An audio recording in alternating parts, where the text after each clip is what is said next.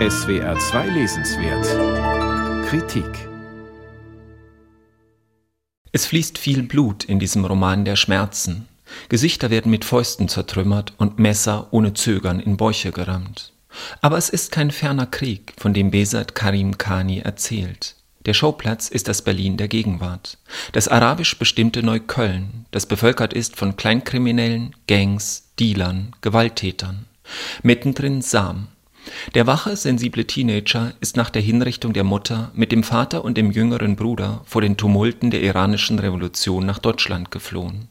Hier ist er als Perser in einer von arabischen Clans geprägten Welt doppelt fremd. Um sich zu behaupten, darf er keinerlei Schwäche zeigen. Sein libanesischer Freund Haida macht ihm das unmissverständlich klar.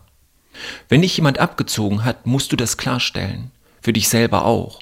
Nicht mal ich kann dir helfen. Weil, wenn dich jemand abzieht und die sehen, dass ich das weiß, dann haben sie mich auch abgezogen. Das ist der harte Sound dieses Genre-Romans. Besat Karim Khani wurde, wie Sam, in Teheran geboren und kam 1986 nach Deutschland. Das Milieu, das er beschreibt, ist ihm vertraut. Den Slang der Dialoge hat er der Straße abgelauscht. Er braucht nur wenig Raum, um Dynamiken der Eskalation und Zuspitzung zu zeigen.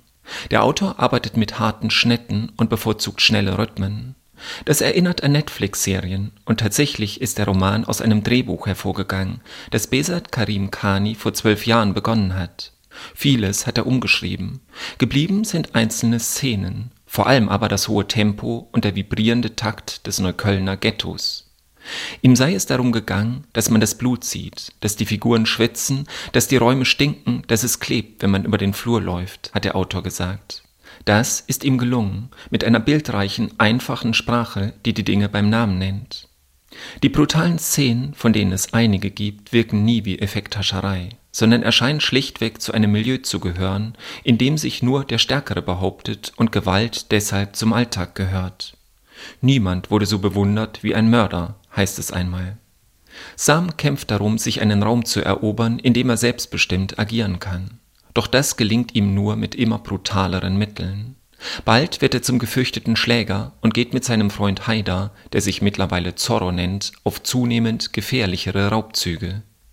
Andere orientierungslose junge Männer, wild entschlossen nur dazu, sich zu behaupten, werden erst zu Sams Konkurrenten, dann zu seinen Todfeinden. Schließlich landet er im Gefängnis. In der Einzelhaft driftet er zunehmend ab in Zustände der Depression und des Wahns. Es ist ein Leben, das scheinbar ausweglos auf einen Abgrund zuläuft. Darin liegt zuletzt eine Zwangsläufigkeit, die sich aus der Dynamik der Situation ergibt.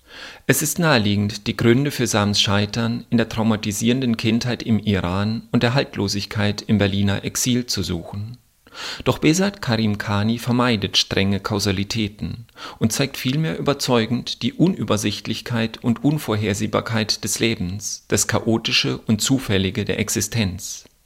Neben Sam gewinnt nur eine zweite Figur deutliche Kontur, der Vater, Janschid. Der jüngere Bruder Nima, das ist eine Schwäche des Romans, bleibt hingegen blass. Im Iran war der Marxist Janschid, der aus einer berühmten intellektuellen Familie stammt, ein Held der Revolution. Als sich die radikal religiösen Kräfte durchsetzen, muss er fliehen. Ein Ziel hat er nicht. Wie sein Sohn, der ihm entgleitet, scheitert auch Janschid, nur anders. Aus dem Mann, der es gewohnt war zu bestimmen, wird ein schweigsamer, vom Leben verwundeter und gezeichneter Exilant. Anders als sein ältester Sohn ergibt er sich den Umständen. Doch er verfällt nicht in Selbstmitleid, sondern behält auch in der Niederlage eine stille Würde. Besat Karim Khani erklärt seine Figuren nicht, er lässt ihnen ihre Geheimnisse und ihre Rätselhaftigkeit. Wir sind keine Kartoffeln, es muss nicht irgendwie weitergehen, sagt Nima einmal. Dieser schicksalsergebene Stoizismus gibt dem Roman, der Härte mit Zartheit verbindet, eine große Wucht. Besat Karim Khanis Hund Wolf Schakal ist im Hansa Berlin Verlag erschienen. 288 Seiten kosten 24 Euro